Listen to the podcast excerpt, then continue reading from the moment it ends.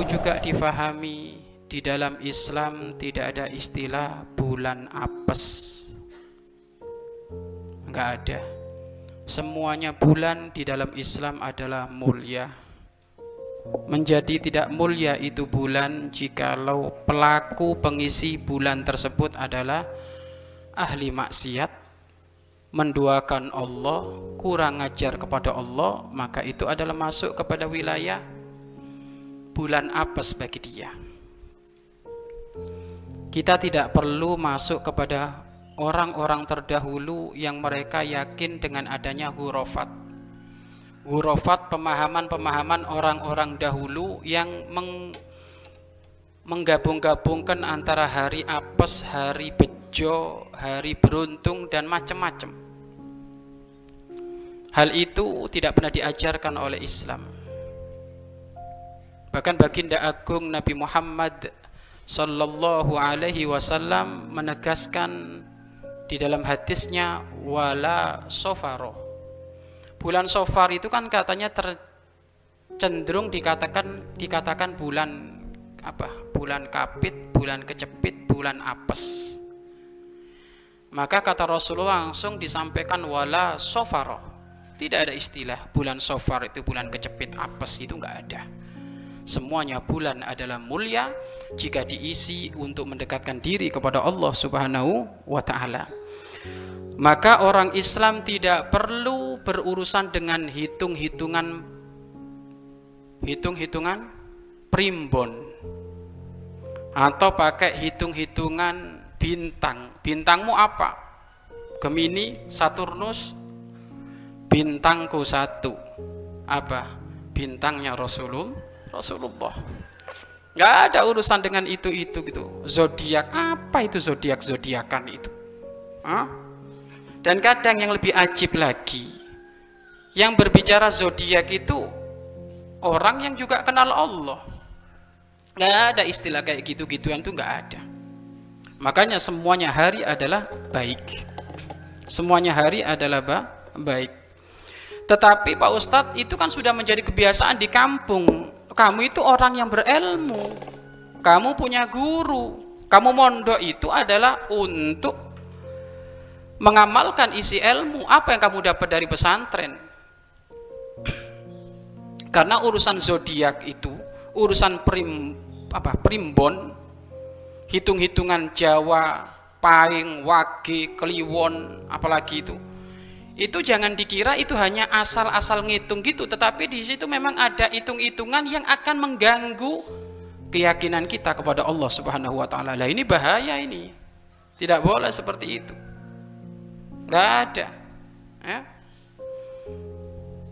Kalau ingin mencari yang paling baik, ya sudah ambil Sayyidul Ayyam hari Jumat. Ya kan gitu. Atau hari Senin, hari kelahiran baginda Nabi Muhammad Shallallahu Alaihi Wasallam. Jadi nggak ada hitung-hitungannya wage kliwon apa. Apalagi Jumat Legi. Jumat Legi itu masya Allah ini, ya. Sampai kita dulu juga di mana? Di Jawa Timur itu, malah di di kampung kami itu ada pemahaman kalau sudah tahlilan tujuh hari itu harus bikin tumpeng sebanyak jumlah anaknya. Kalau anaknya 20 berarti tumpengnya 20, yang tahlil 10 orang. Kan ajib. Akhirnya coba tak tanya, itu tumpeng-tumpengan apa tumpeng bener? Tumpeng bener lengkap, gede gitu, satu nampan gitu. Iya satu nampan gitu. Loh, tak hitung-hitung anaknya ayah berapa ini? Tujuh. Berarti saya bikin tumpeng tujuh. Iya, karena kalau nggak gitu nggak selamat. Wah ini sudah. akhirnya kita tetap enggak enggak usah tumpeng-tumpengan kayak gitu tak gitu kan. Loh hati-hati lo gitu loh. Hati-hati gimana tak gitu. Ini udah kebiasaan adat-adat Jawa seperti itu.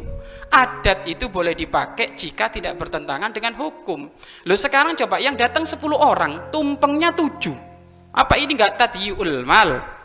Menghambur-hamburkan harta? Ya? Harusnya kan tumpeng satu udah cukup itu eh itu uh, apa kalau di Jawa itu nampannya bukan kayak nampan inti gitu. Tempe tahu tempe tempe. Apa itu ya? Tempe itu agak lebih gede. Lah itu lumayan itu. Satu tumpeng itu bisa 500 ribu kemakan kalau tujuh udah berapa? Mending saya infak sedekah ke masjid atau ke pesan ke pesantren sudah jelas.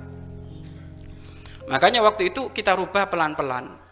Kita rubah pelan-pelan sampai ada yang negur ke kami bagaimana kamu itu mondok jangan nemen-nemen megang Al-Quran jangan nemen-nemen megang Al-Quran loh kalau nggak megang Al-Quran megang apa gitu Jangan nemen-nemen megang Al-Quran. Jadi pemahaman orang Jawa itu memegang Al-Quran dengan teguh, memegang hadis dengan teguh itu keliru. Harus memegang dengan a, adat.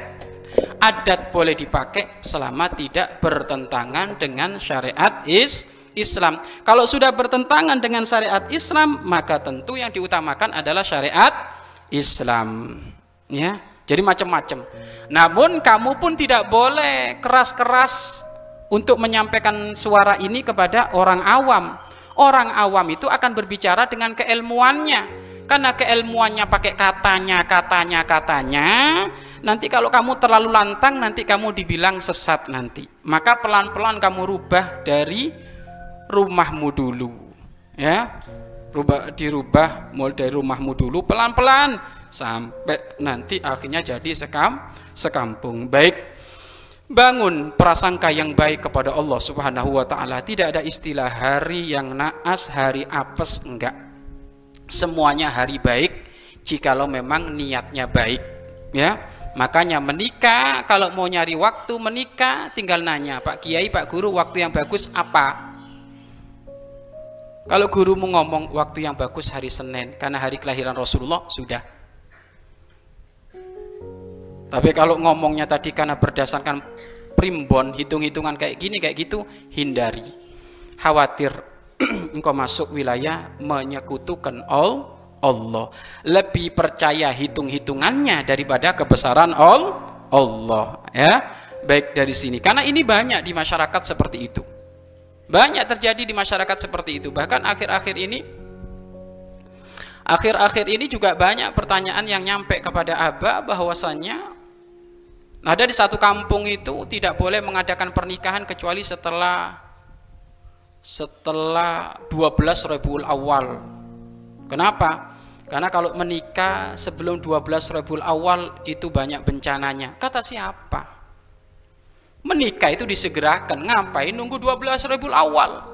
Kalau memang sekarang ada yang pengen menikah kok sudah ada yang cocok, bismillah. Hitungan menik, hitungan jam langsung akdu nikah nggak usah nunggu 12 Rabiul Awal lama sekali itu setannya lebih banyak nanti